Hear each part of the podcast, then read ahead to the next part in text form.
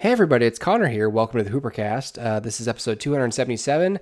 Dustin is back this week, so it's good to have him back. Welcome back, Dustin.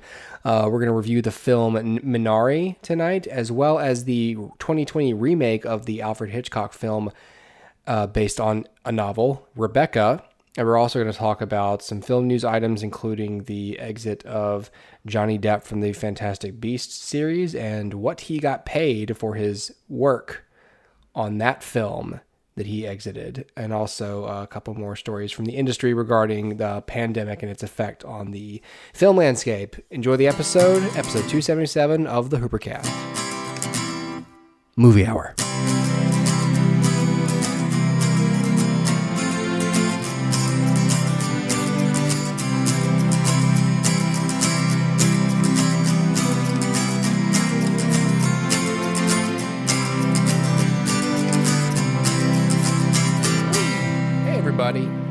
Welcome to the Hoopercast. Welcome back, Dustin, to the Hoopercast, sir. Hey, Back from your sabbatical back from my sabbatical.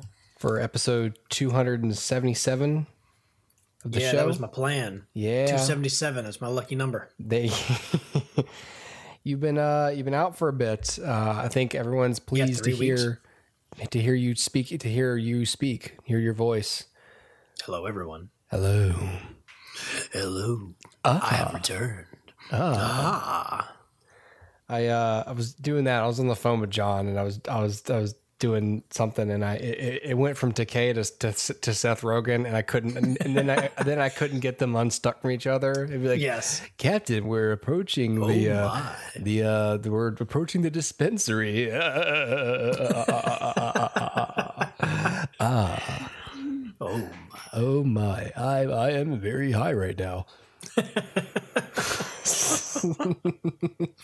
Weirdly, their voice is like right around the same area. they really are like if you if you just if you decide at a certain point that they split towards you know stoner and like super educated man, you know Yes. it uh, that is the split. That is the split.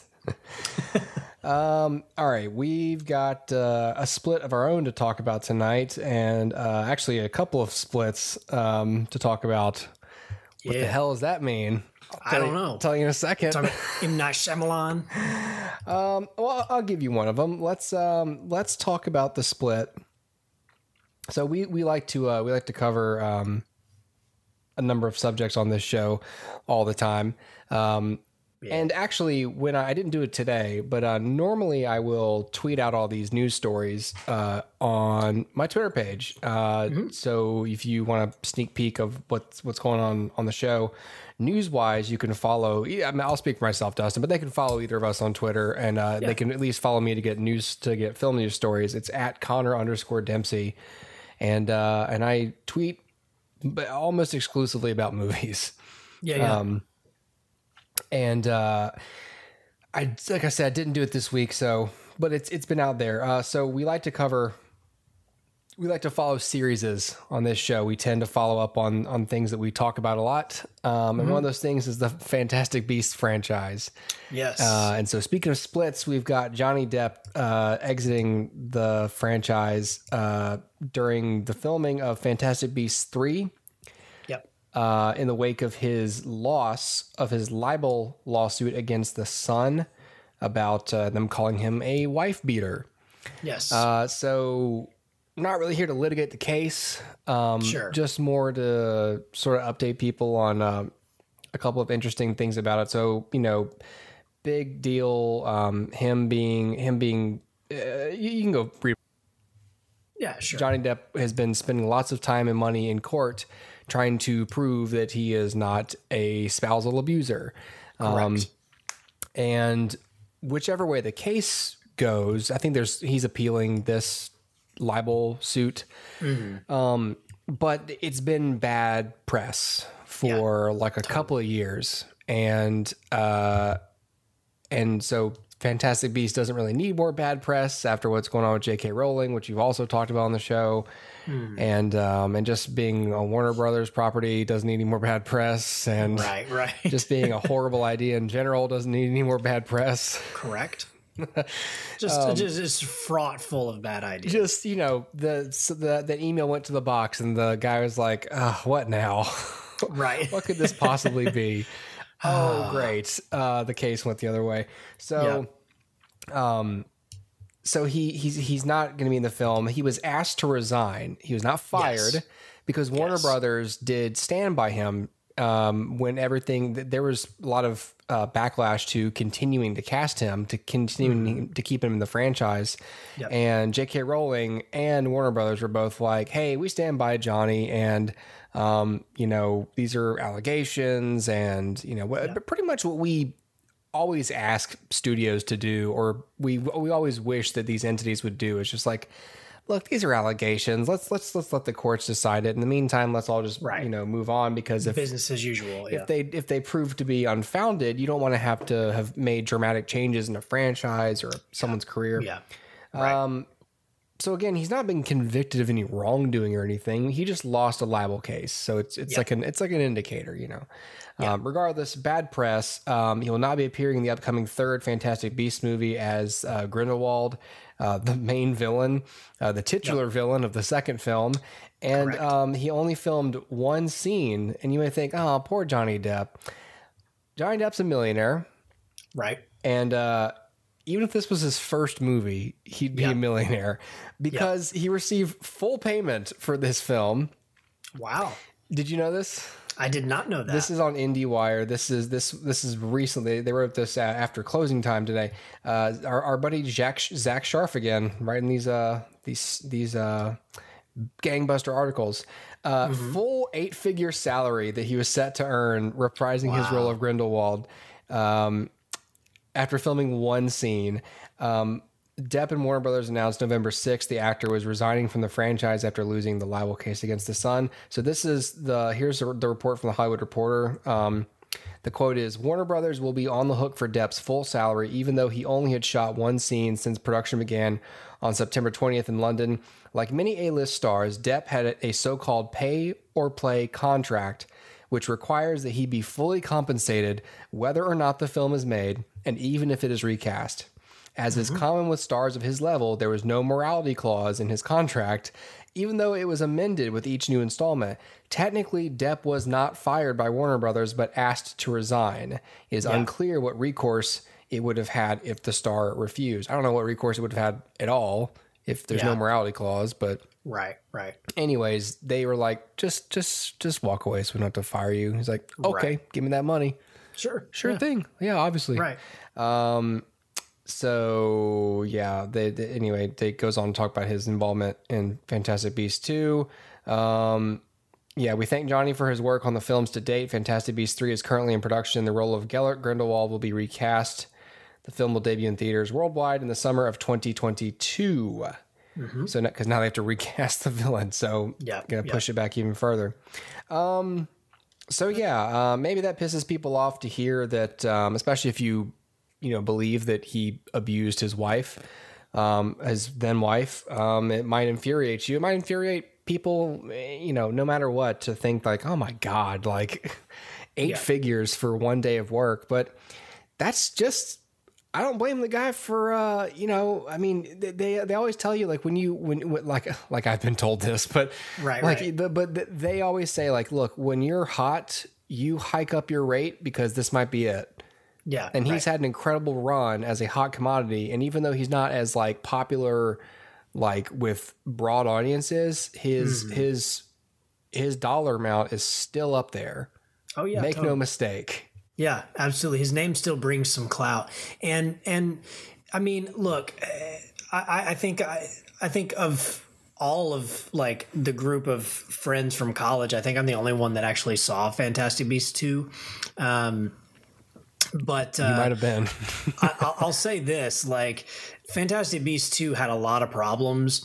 Johnny was, I think, one of them, but he wasn't the biggest one. Um, but uh, but yeah, I mean, it's always weird when you see a a, a prominent actor uh, get recast in a franchise like this. And so, you know, you think about Harry Potter, like, yeah, of course, it happened with Dumbledore after Chamber of Secrets. Um, but uh, and and and and to be fair, Richard Harris and Michael Gambon both portrayed that character very differently, um, both in terms of their aesthetic choices, um, you know, what what the directors had chosen for them to wear, and for the you know their their you know beard stylings and and all this other thing. Uh, that that um, it, it, was certainly uh, something worth talking about when it happened. Um, but that's really the only major like recast in in these franchise uh, in, in this Wizarding franchise. Um, and so it'll be weird though because what's what's interesting is there's a precedent. You saw Fantastic Beast one, right? I saw perhaps. Yes, I did so so at the end of Fantastic Beast one, and I guess this is a little bit of a spoiler, we realize that um, that our our that Grindelwald has been in the movie the entire time, right? He's just been played by a different actor the entire time and then and then suddenly it's Johnny Depp's face at the end of the film yeah. and and we're like oh okay um, and so now we've so there's a precedent for like him being shape shifting and and changing his appearance right. I, I, would imagine they'll just write something in like uh, you know i don't know it, it, I don't know. Albus Dumbledore knows him from you know way back, so maybe there's a scene between the two of them, and Dumbledore says like, "Show me your real face" or something, and then they use the I don't know, and you know, like there's just gonna be something like that. there's gonna be an in-story reason for him to look different. You know, um, this wouldn't be the last time that Johnny Depp, Jude Law, and Colin Farrell were all were all involved in a shape-shifting face uh, replace the actor fiasco, would it? Yes, they were. They were. It was the Imaginarium of Doctor Parnassus, right? It was after Heath Ledger died. They they shot everything outside the Imaginarium, and yeah. they had the three of them come in and finish the role, and it was really sweet at the time. And no one had been fired. yeah, yeah, yeah. Right. Well, no one had been fired here. No one had been asked to leave for alleged right. spousal abuse. Yeah, um, yeah. Uh, p- bad, bad PR. That's a big hyphenated sentence. Everybody, I really want to make sure mind my p's right, and q's right, on on how I couch this. yeah, yeah. Um, but yeah, so I mean, uh, they'll they'll do something, and and I, I would imagine there will be an in story reason because the the change from somebody as big as Johnny Depp to anybody else is going to be a a pretty noticeable change. Yeah. Uh, Richard Harris to Michael Gambon. I mean, uh, they're both known entities for sure, but none of them have the Johnny Depp name. Um, and so, um, yeah, I, it'll be interesting to see how it shakes out. But but let's not forget, like uh, my interest level for Fantastic Beasts 3 is already rock bottom. Um, like it cannot possibly get lower. The only way it could get lower is if they said two Ezra Millers were in the movie. That's oh. the only way that I would hate it more. Oh. Oh. Um, but um, anyway, that's a lot of Ezra Miller hate. Sorry, guys, but um, but I will say, like, um, you know, it'll be interesting to see what happens. Um, and good for Johnny Depp. I mean, uh, I guess I would walk away too if somebody asked me to walk away for eight figures. I okay, yeah. sure. Yeah, I'd have to be real super passionate about that thing to refuse it. Listen, and and let's not forget, like it's not like just oh, you know, I'm walking away, give me money. It's like yeah. the studio signed a contract that said in yes. the event of recasting or whatever, like yep. they, they when they cast him, the agreement yep. was he will be paid up front for yep. these films Yep. Period. And the high paid lawyers went over it. Like it wasn't a secret. It was no. something they agreed to. No. And and and they knew it. And so yeah, yeah, I mean Johnny's well within his right to get that full compensation. It may be disgusting to people, but it's the entertainment business and your your worth is subjective and it's really yeah. hard, I imagine, to put I mean, it's hard enough, like as a freelance editor or any sort of freelance creative, to try to put a dollar amount on your value because, yeah. you know, maybe if you're doing like below the line work, like editing or or yeah. filming or whatever, or writing, you know, your whole thing is like, well, well, screenwriter is not below the line, but like if you're writing I don't know, a novel, whatever, but uh, you're doing creative sure. work, you're trying to demonstrate it's somehow in dollars what your contribution is worth. Mm-hmm. And it's can be really hard to do that until you just break it down like, well, the, here's the amount of money per hour I want to be able to make doing this thing, and um, p- plus the amount of you know extra little fairy dust that's that, that, that makes my what I do special, and how many other people in the area can do my job, and it's just so Yeah. when it comes to acting, it's like when your face sells a movie. You Yeah. get while the getting's good, and Yeah, totally. and I mean, Downey did the same thing with with Civil War. They're like, "Hey, we Yep. want to put you in Civil War. We got rid of the guy who is too cheap to pay you." Um, he's like, "Oh, cool. Um, I want this percentage of the back end if it makes this much money because if it does, that means that my face sold it." And all the lawyers were like, "Okay, sure, that sounds fair." They and agreed to That's it. And Downey made like fifty million dollars off of Civil War or something crazy like that because it broke a record of the Yeah. previous two films. And it's Yeah. just it's just business and it's the entertainment business. It may seem mean, it- disgusting to everybody else, but to me, it's just, you know, it's it's real easy not to like sit on this side of it.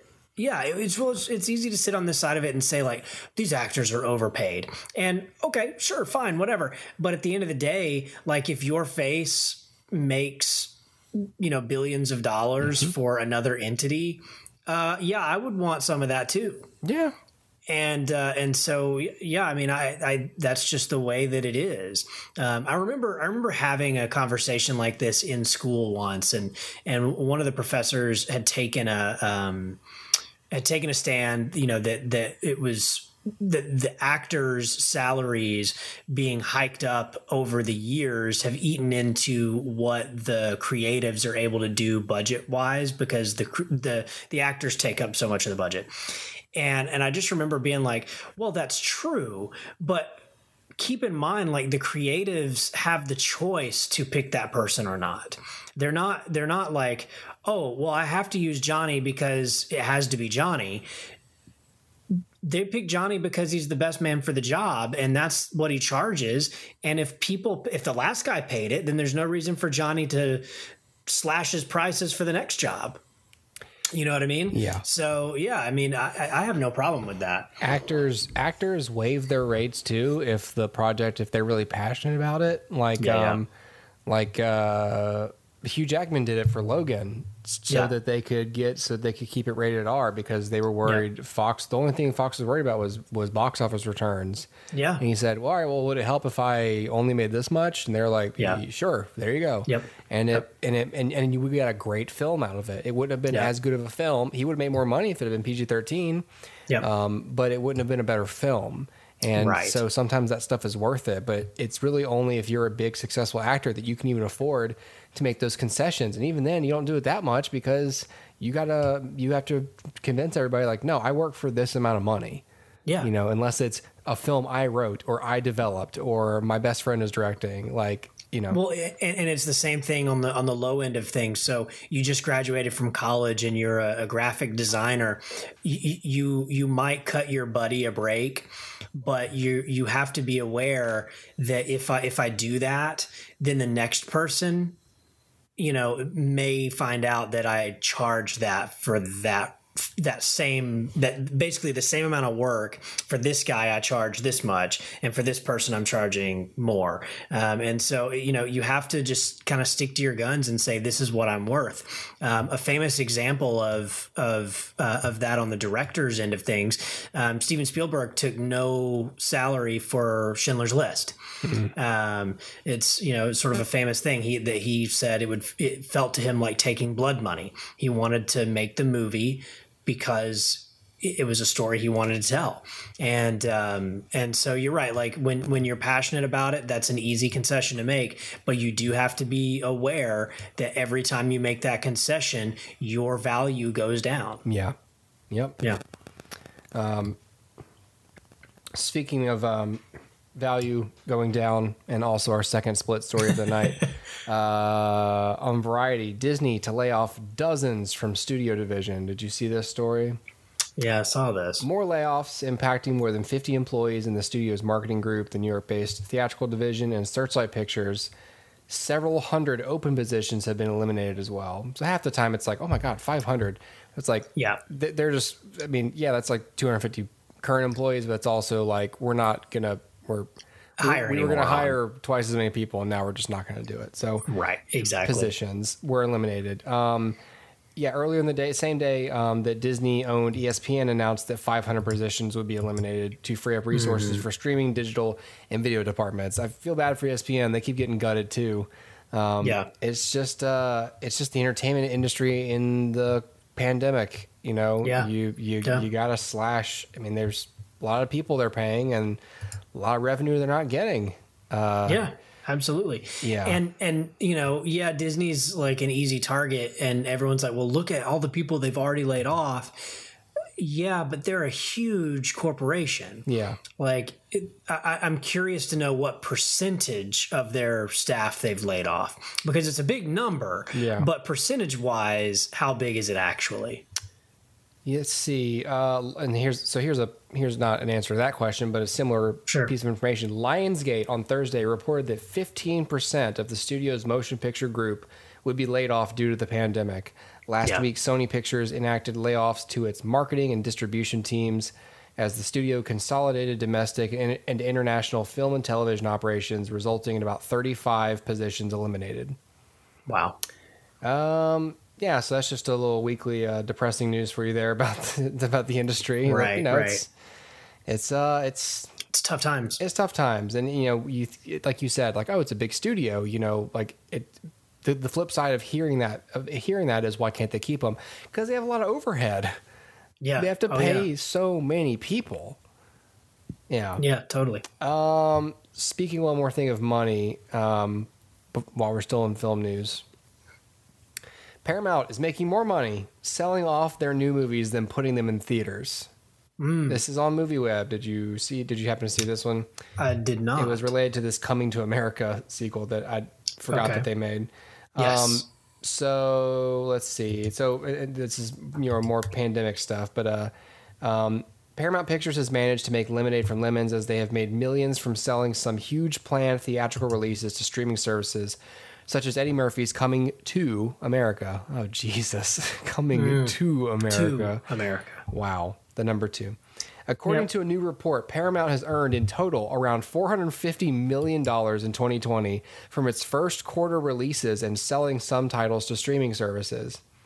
At the beginning of the year, the studio was off to a promising start as Sonic the Hedgehog was a box office hit, taking in $146 million domestically. Then the theaters were forced to shut down in March. Um, and then Paramount has managed to adapt in the short term at least. The studio has unloaded several high profile releases for large sums of money. Most recently, Coming to America was sold to Amazon. The much anticipated sequel's price tag was said to be $125 million Oof. for that movie. Yeah. Paramount Jeez. also sold two movies to Netflix: The Trial of, Chi- of the Chicago Seven, a likely Oscar contender for 56 million, and the Kumail Nanjiani and Issa Rae comedy The Lovebirds in the 20 to 30 million dollar range. Uh, sold the rights to SpongeBob, Sponge on the Run, an untitled Ryan Reynolds movie, and looking to cut a deal for Michael B. Jordan's Without Remorse. Um, so yeah, that they go on. It goes on to say. Um, you know, it's it's hard to know what they would have made uh, in theaters under normal circumstances. Um, this article says there's no chance Paramount would have made it anywhere near 450 million in the theaters. Yeah. Yeah. Um, so this is sort of more in the conversation of what is going to be profitable to them, uh, straight to streaming or even theatrical exhibition. Now it does say what we have been talking about for weeks and months on the show is that Yeah. they're probably gonna. Who said? Whose quote is this? Box office analyst Bruce Nash. Bruce Nash. Ooh, that's a nice, nice reporter name there. Yeah, um, I'm Bruce Nash. I'm Bruce I'm Nash. Bruce Nash, and that's the rub. uh, he says, "quote So far, I think Paramount has done a good job making the best of a difficult situation. They're still holding on to the big films like Top Gun: Maverick and Quiet Place 2 that they need to get a strong box office performance from, but finding some form of replacement for the months of lost revenue that they really needed after the poor results last year." Um, so yeah, I mean, there's there, it's like we say, there's going to be some sort of mixture, some sort of split in the middle that's going to probably happen going forward, which is you're going to keep big tent poles that are not really tent poles anymore with all this new business model. Yeah. Um, you're going to keep, get the biggest films in theaters because people are because they're events. Yeah. Everyone said Yeah. the theaters are going to turn into just these big event movies. There's going to be no more small films in theaters. Right. Well, that kind of turned out to be true. Yep, Um, yep. Not the way that people thought, um, because Right. the event films are going to be the ones that people go to theaters to see for the most part, and then the ones that they are sort of not sure about, sell it to a streaming service, and then Yep. make a make, your money. make your money, and then you know. People like us do might have more access to them for Yeah. less money out of our pockets. Yeah. Um, I'm not sure I, I'm so I don't know how a streaming service can sustain itself just buying That- movies that's all what the I was time. just about to ask. Is like, is like this seems like an even worse deal for the streaming services than it was for the theaters. You know how like they say like there's the triangle. It's like, it's like Yeah. you could you can have like two of the things on the triangle and not three. Yeah, Oh, so it's yeah. good for the theaters or it's good for Yeah. the studio. It's good for me. It's got to be bad for. Oh, it's bad for the streamers. correct. Did they not realize this? It has to be because because here's the thing. Okay, we paid four hundred million dollars for this movie. Great, cool, fantastic. But here's the problem with that. Where are we How- making for? How are you ever going to make that back? Like that that is an insane amount of money to think you're going to make that back. You wouldn't have made that back in theaters. You're certainly not going to make that in new subscribers. No. And so then the next the next thing is, oh, are they going to hike their prices up? Right. To what? Because if you jack Yeah. your prices up ten dollars a month, people are going to leave. People Totally. go, screw it. I'll just rent this film. Right. Exactly. Maybe they're playing the long con where they're like, all right, we'll jack it up a, a dollar this year, a dollar next year, We'll a dollar the year after. and then we'll we'll just Right, right. Do the whole thing. and then we'll all golden parachutes. Right. Well, see, this is the thing. Like with the with the theater um, exhibitors, uh, they at least made a little money. Like it was basically nothing on each ticket sold, but they at least made something. So there was like a guaranteed return on investment for at least some amount. But like, yeah, with these streaming services, I almost feel like, is there anybody out there that like is undecided on whether or not they're going to have Netflix or Hulu or Amazon or whatever? Like, has, haven't we all already decided what we're going to have? What do I want to use? I just can't decide. It's going to be one of mm, them. I need more time to pick. I think everybody's already. Bruce Nash. I think everybody's already like decided this, and and some people like me are like, I'll just have one of everything, I guess, and some people are like, I've got Netflix. That's all I've got. I'm done. Yeah. You know, and so it's like, how are you making any any money here? No, I don't know. I don't see. I don't see it. I I cannot see like I, I just can't see anybody who's like I I am going to subscribe because of Coming to America. Yeah, I eh, it's beyond me. yeah. I don't know. I was thinking the same thing. I was like, what? what how? How in the world does that movie fetch a hundred twenty-five million dollar price tag? I have no idea. it makes no sense. real good lawyers, Yes, yes, real good lawyers. Real good. Okay, well, that that that's the rub. That's Um, the rub. That was the rub from Bruce Nash, Bruce Nash, Boss Nash. Boss Nash. I gotta take my headphones off. That's that's the rub. okay, we should uh we should sprint to the break there. Um, we should. when we come back, we're gonna talk about a, a film. A film, film. a film An actual film, from Bruce Nash, not from Bruce Nash. not from Bruce Nash. I had a teacher who talked like that. Her name was Miss Dawkins, and she, she everything's made of protein. I hope she's listening, uh, and I hope she sticks around after the break. Be right back on Hoopercast Movie Hour. Yeah.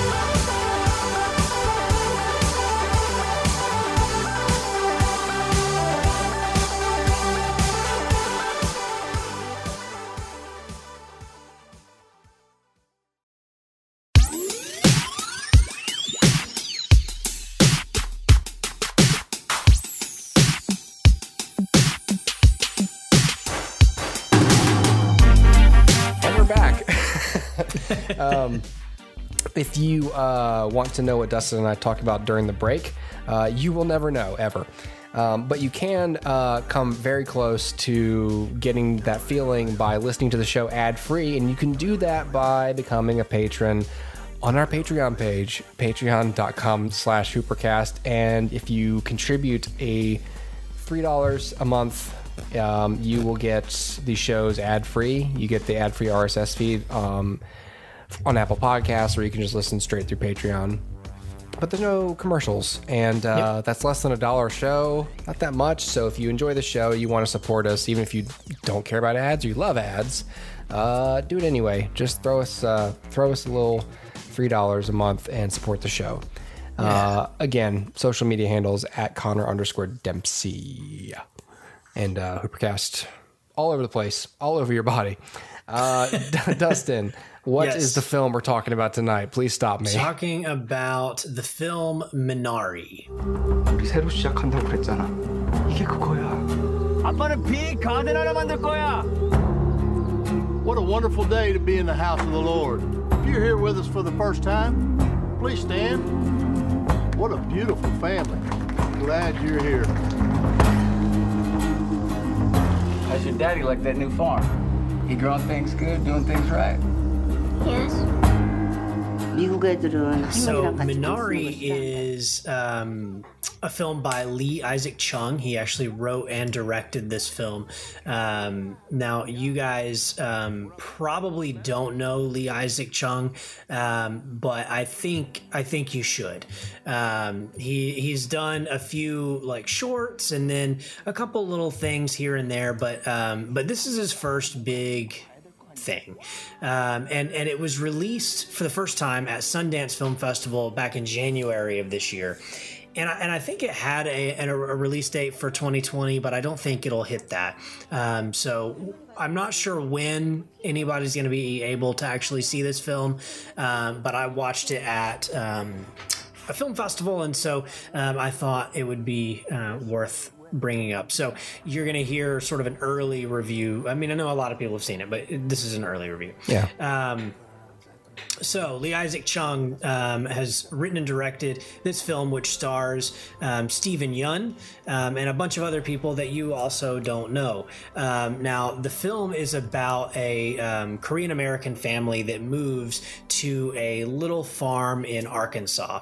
Um, Steven Yeun plays the father of this household, and his dream is to start a garden a huge garden of Korean uh, fruits and vegetables that he can sell, and uh, and that's his dream. And so what this is doing is causing a lot of tension, obviously, in his marriage, um, because she doesn't really want to live in Arkansas, and he's got two young kids. Um, uh, uh his oldest, um, a girl, and his youngest is this little boy who kind of steals the movie. Um, and then um, throughout the course of the film, and you'll see this in the trailer if you watch the trailer, um, that um, they they invite his wife's mother to come live with them. And so she's this kind of uh, cantankerous, foul mouthed, uh, very traditional Korean lady. And um, and these kids are kind of stuck between um, you know what was once a traditional Korean household, but is becoming more and more Americanized. And so um, it, it's a really um, great story of um, an immigrant family that's trying to find its place in America. Um, and so it, it, I, am just going to go ahead and give you my star rating on this. Uh, I'm going to give it four stars. Um, I really, really enjoyed this film. I really wanted to give it five stars. And I can't really point to anything that I didn't like about the film. So you could say like it's, it's, four and a half maybe but it's um it, it, it doesn't um I guess it just didn't quite connect with me as much as I had wanted it to. Um, but there's really nothing wrong with this movie. So, um, uh, of course, Steven Yeun is fantastic all the time, um, and his performance here is probably the best of his career. Um, and then, and then, like I said, the little boy steals the show. Um, the little boy is played by Alan Kim, uh, and I'm not sure how old he is, but uh, he's he's quite young, but he's a very good actor. And uh, and if you ever see any like you can just YouTube Alan Kim and find some like interviews with him, and he's super charming and and cute. And uh, and so he like I said, he steals the show. Um, but the film, as much as it's about Steven Yeun, it's also about his son um, dealing with you know his grandmother and his son has some issues. So you really get a nice sort of double arc in this film. Um, it's like dual protagonist kind of thing even though the boy um, doesn't, the son doesn't really have much agency. Like he's a kid, he does whatever he goes where his dad says to go and does what his dad says to do. But he, you know, sounds like he um, listens to his father. Uh, yeah, for the most part. Um, but huh. was it a fantasy film, Dustin? you, you bitter there? Uh, um, but he he's um, you know he's got a nice little arc, and so um, yeah, I think I think this film is. I, I, think the best thing I can say about it is it doesn't spoon feed you anything, um, and in fact, I feel like there are some people who aren't going to get enough out of this film. Um, and, and and maybe that's a ta- just personal preference and what your tastes are. Um, for me, uh, I really enjoyed the ambiguity here and some of the non-answers that we get, um, or or answers that we don't get, um, because it, it makes it feel realistic, right? Like one of the writers big question marks always is how much exposition do I give the audience? Um, and and a lot of times when it's like a husband and a wife talking, there are, there's like a shorthand there, and there's a, a, a way like you're not always going to say like well, you're just sad because your mom still lives over in Korea. Like you're not gonna like spell, spell it, all it out, out yeah. in an argument. You're just gonna say you're just you're just mad because your mom, right? And and the audience now listening to this as a as this weird fly on the wall we don't know what that means. Right. Um, and and i enjoyed that. I, I, enjoyed the fact that they didn't they didn't spoon feed us this exposition dump ever. Yeah. it was we're gonna learn about these characters as things come up naturally in conversation. It's a very naturalistic film in that, that way. that always to me separates movies. Like even even when you like the actors and the premise eventually yeah sometime in the first act you come across a scene that's just full of exposition and then and then that's where I go, "Oh, this was this is not going to be a five-star film." Right. Because we're spoon feeding information. So yes. on a certain level they've decided on to take to take one step down the podium of manipulation and you know, better films keep you guessing. What is he referring to? What is that talk? Yeah. And and it's it's not like real fly on the wall where you would never actually know exactly what they're talking about. A good yeah. screenwriter feeds you that dialogue right where you need it if you're paying yep. attention yep. and all the pieces are there. Yeah. And you're right, more naturalistic. It, it just it's it's better. It, it, it it's better for attention span and it's just better it's just better to experience in general. It is. And and it feels it feels real. It feels like these characters um, are are speaking the way that they would actually to one another. And so that that heightens this sense of like you being um you just kind of like walking into what a family is talking about. And and you know there's a fair amount of uh, of that here. So um, there's a, a, a friend that um, Steven Yeun makes and and he's an American guy and um, and he's got his own eccentricities but he kind of starts to spend some time with the family but we kind of also feel that way. Like we feel like we've stepped into this trailer that he's bought and and there's just like this foundation in this marriage of bitterness and of um, you know like uh, just indifference but we don't know why and we don't really know where it comes from. And and and but we're just experiencing the the outpourings of it not the internalization of it. Because and i think one great thing is like the characters themselves don't necessarily know where it comes from. Um, and and I, and don't you find that that's true sometimes when you have a relationship with somebody, uh, it, there's like this foundation, and you guys both know what's going on, um, which is maybe you're both angry, but you don't really always know why you're angry and, and, you don't really always know like what it is that just stuck in your cross today yeah. and like that's that's it just feels real and so i've got to give massive props to Lee Isaac Chung for for having the the the guts to write two characters where they can argue and scream and fight, but never never at the expense of the realism of it. And and like never he never breaks. He never breaks the fourth wall to give us information. And it's just so great. Um it, it, it it's got colorful characters and there's all kinds of great stuff in here um there what this Korean family has to go through is stuff that maybe I never would have thought of, right? So the film is set in the 80s, I believe. And so it's like, um, you know what what would it have been like in Arkansas in the 80s for a Korean American family um, who you know they're trying to find a place for themselves and so there's a, a, a segment where they go to church and um, the the churchgoers are, are all well meaning but they're asking questions that are a little bit cringy like um, you know just a little too personal or a little too like I, they, again, they mean well, but the questions are, I don't know, maybe a little racist even. Um, oh. and, and, but it's not, but it's it's never like the that movie where then there's like a soapbox where you know the characters fight back on that. It's just kind of like that's just how it is and yeah. and the family just accepts it and and it's almost got like a a, a level of like um of sadness to it because in, in a lot of like Hollywood movies, generic Hollywood movies, you'd have that moment and then you'd have like, you know, the wife say something that puts them in their place or, yeah. or you'd have something like that, but you don't get that here. It's just kind of like, as a Korean American family in 1987 or whenever this is, you you didn't you didn't say anything. You weren't empowered to fight back against right, that. right. And so and so like you have no voice. Even even as you know people are extending an opportunity for you to have a voice you have no voice. Yeah. Um and and it's just such a um it's just such a great film. Um, I think it currently has a 100% on Rotten Tomatoes, and from what I'm hearing, there's a lot of buzz around Steven Yeun um, yeah. possibly receiving an Oscar for this role.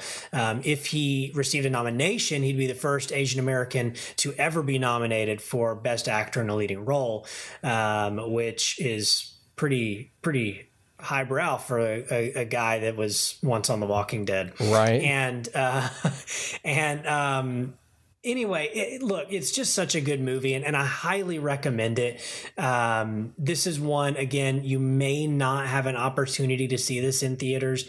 I, I, don't know when you would, and even if it does come out, you may not still feel comfortable to go. Um, but when when you get the opportunity, whether it's VOD or if it eventually is on Netflix or Amazon Prime or whatever, um, it's it's just it's a good watch, and um, and I don't say this about very many movies.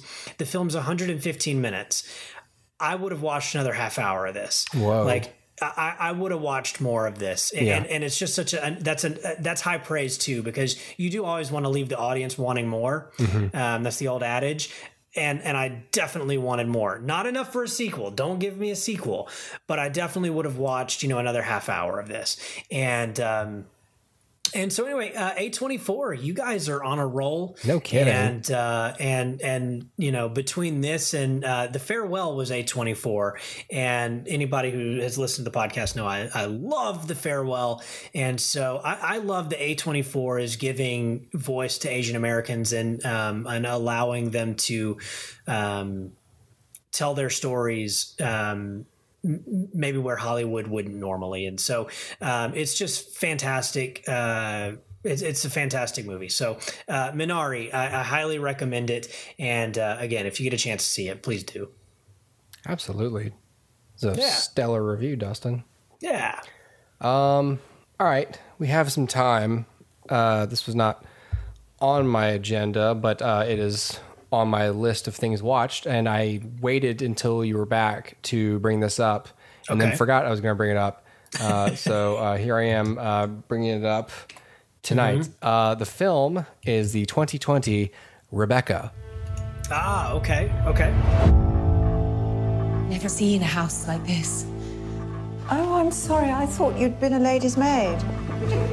This is all very new to me.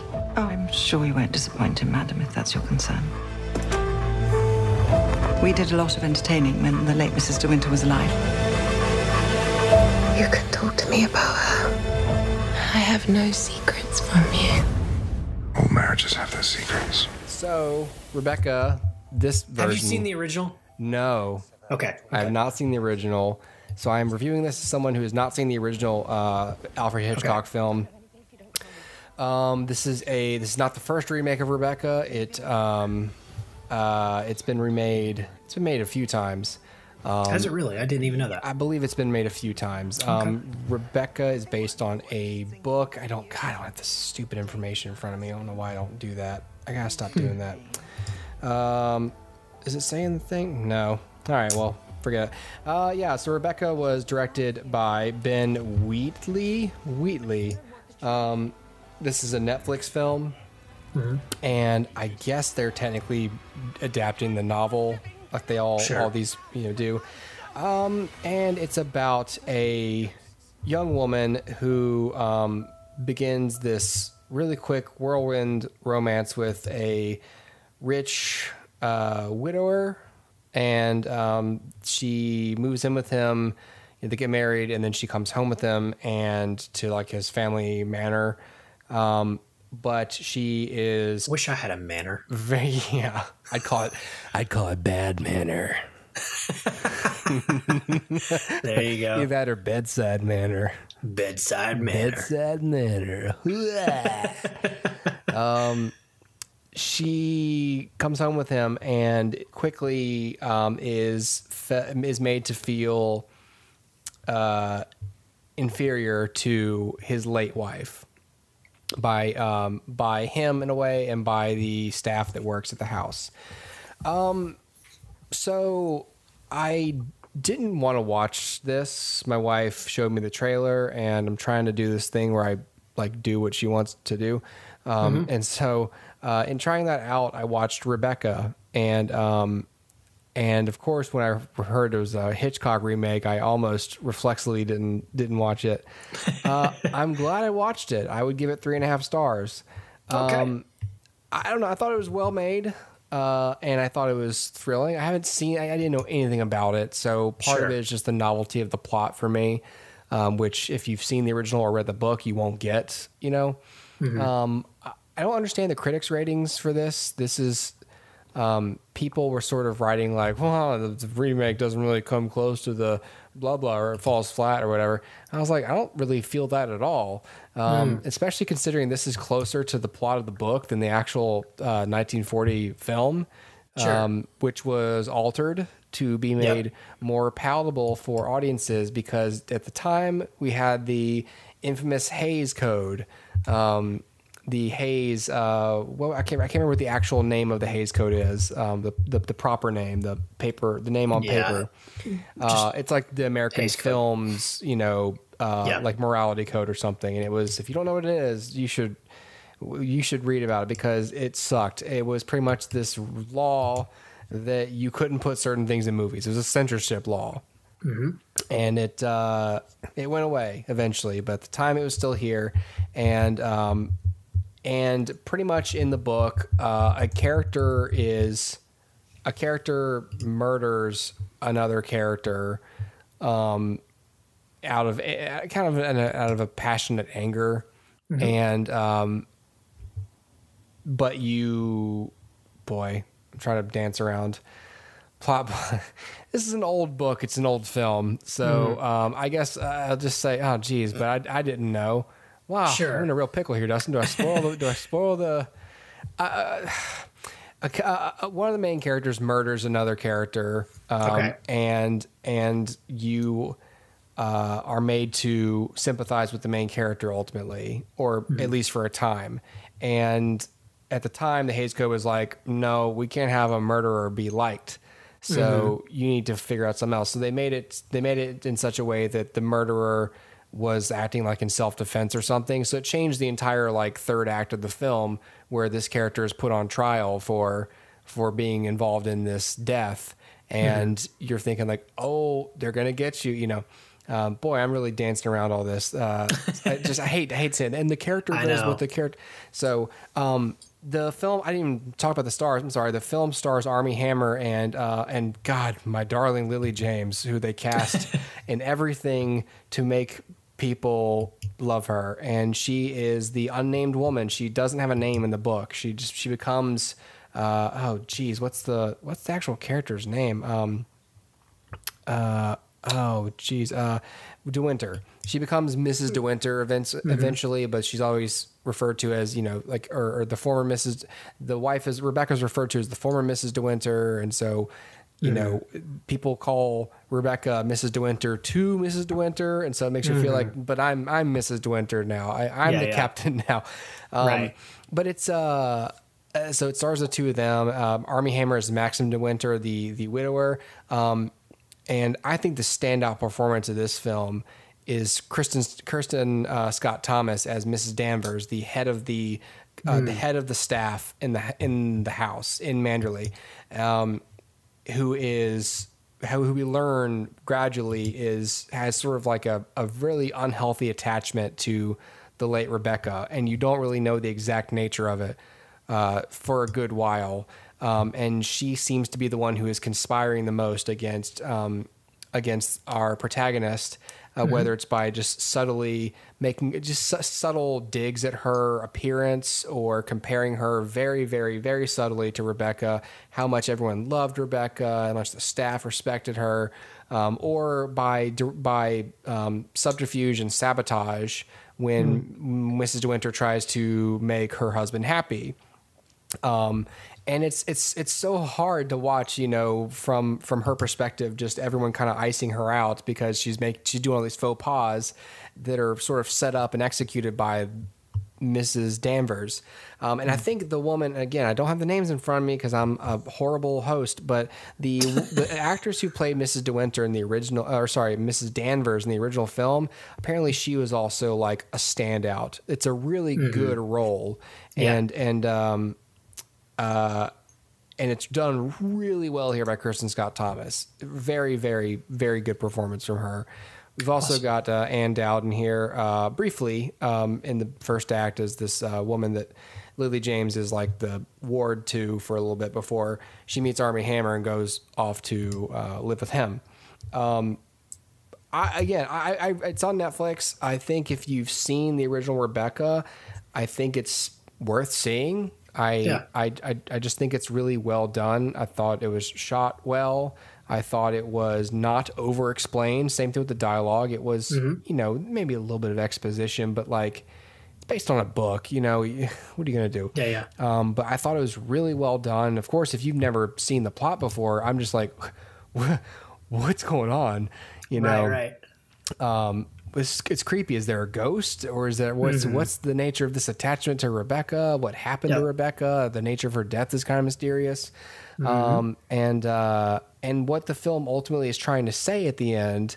Um, I don't I don't know what exactly the moral of the film was in the 1940s one, but in this one it seems to be sort of like a weird um, modern statement on you know when to w- when when to not stand by your man uh, in a way but it, it works i think here Sure. at least it's like it's it might be a weird statement for this property but it's Sure. not out of place it's you Sure. know if, if you're gonna put characters in this situation and give it some sort of not even a modern sensibility because it's not like they change the plot. They don't change the plot. The plot's the same. yeah. It's more Yeah. just the way they couch it is like, okay, do you want to end up like this though? You know, like it's like you could do all that.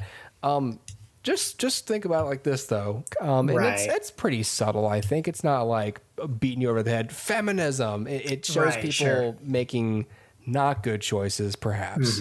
For understandable Gotcha. reasons, and I, I don't know. I like it. I don't know. I'm talking about it Yeah. enough to where I'm convinced. Like I don't know. I enjoyed it. Um, I think people Sweet. should watch it. It's on Netflix, uh, so you can check it out pretty much for free. Yeah. Yeah, I, I wanted to check it out. I, I I do love the original. Um, it- it's one of the one of the first Hitchcock movies I saw, and I haven't seen it in a long time. I do have it on Blu-ray, um, but I have not seen it in a long time. And I thought when I saw it on Netflix, I was like, I'm, I want to rewatch the Hitchcock version 1st and then and then see the new one because I do think because I'd heard that too that it, it goes back to sort of the original novel. Yeah. um, it's it's more of a remake of that than of. It's like a readaptation of that rather than a remake of Hitchcock's film. Um, so I'm interested in it. Um, I just have not checked it out yet. and that, that that can happen sometimes with with novels and where they you know you adapt it and to make it more marketable or more palatable for an audience you change the ending it happens all the time in, Sure. in, in in adaptations even with Yeah. graphic novel even with watchmen you know like you we, it, Yep. it happens all the time and you wonder sometimes people and people who love the books always complain about that like the ending and it's because book people are used to digesting stories differently there's a lot more complexity in books sometimes and Mm-hmm. when you mass market a film there can't be that much and Yeah. so you would never get an adaptation of a book that was not mass marketed to appeal to a wide audience because it would, wouldn't be worth optioning the book and paying for the rights and all that stuff because you wouldn't make the money back. So it's a weird loop. It's like such and such. We're going to make the Dark Tower into movies. Oh, hmm. they're probably not going to be good because you're trying to sell them to a global audience, Right. Um, and they're not a global book series. Sure, Uh, yeah. So good luck with that. And Go too broad with something that's specific. yeah. Yeah. And then you made one film and it tanked, and so they're not making any more of those. Right. Done. that's what happens. So, or whereas you adapt something like it, which is already a niche, you know, it's it's pretty well known, but it's still a niche property. It's a horror property. Yeah. Well, if you make Yeah. it into a horror film, you realize already your audience is limited. You not you can't really market it globally, but you can make a, genre that already um, is fairly niche. Put Hmm. an established IP in there and just do a good job with it. You can at least Mm-hmm. Yeah. make a lot of money Yeah. say what we will about how the films turned out, but Sure. but everyone, but you know, but but everyone kind of agreed like it was a good idea to do it. Um, yeah. Yeah. So uh, with I, I I like that they go they pretty much went back and did kept the ending as it was in the book. Um, Yeah. Again, especially because the last time you do it, and, and it, it was in the 40s, and there was a there was a law that said you couldn't have the main character doing certain things. It's like Yep. pretty much a law Yep. saying the character can't be too complex. and We can't challenge the audience at all.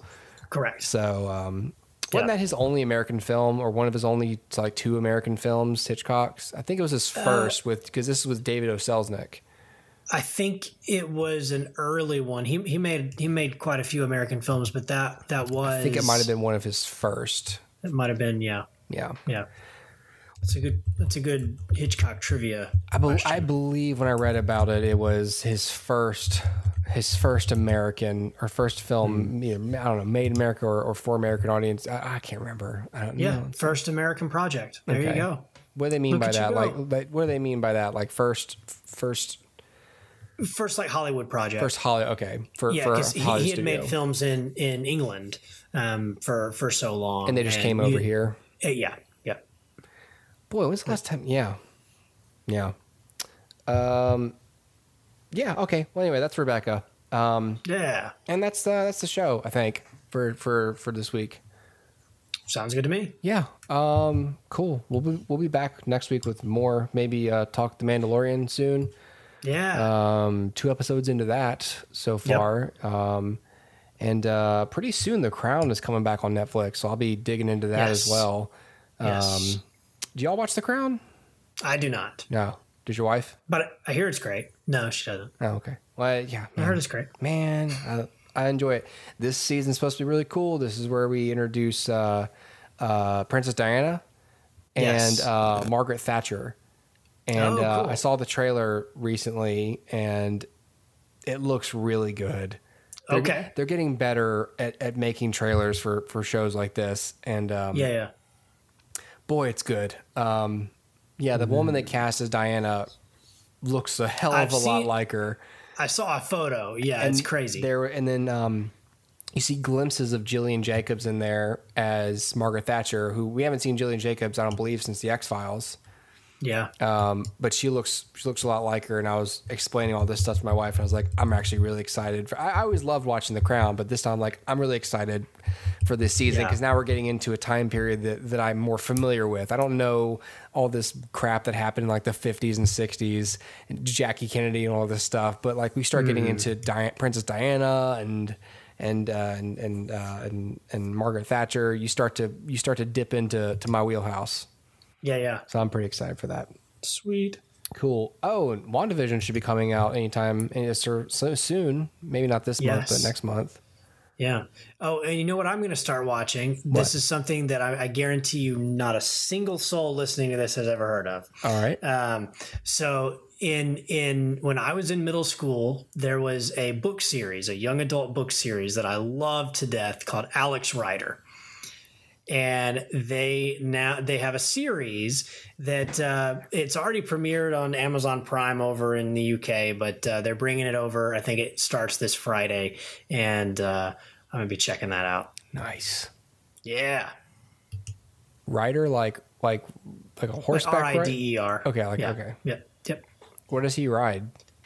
Uh, just you know, snowmobiles and ATVs and no, it's about it's about a young. I'll I'll review it, I'm sure, but Okay, it's, yeah, yeah. it's it's it's about a, a young boy who uh, inadvertently becomes a spy for the British Secret Service. Oh, cool. It's awesome. That's awesome.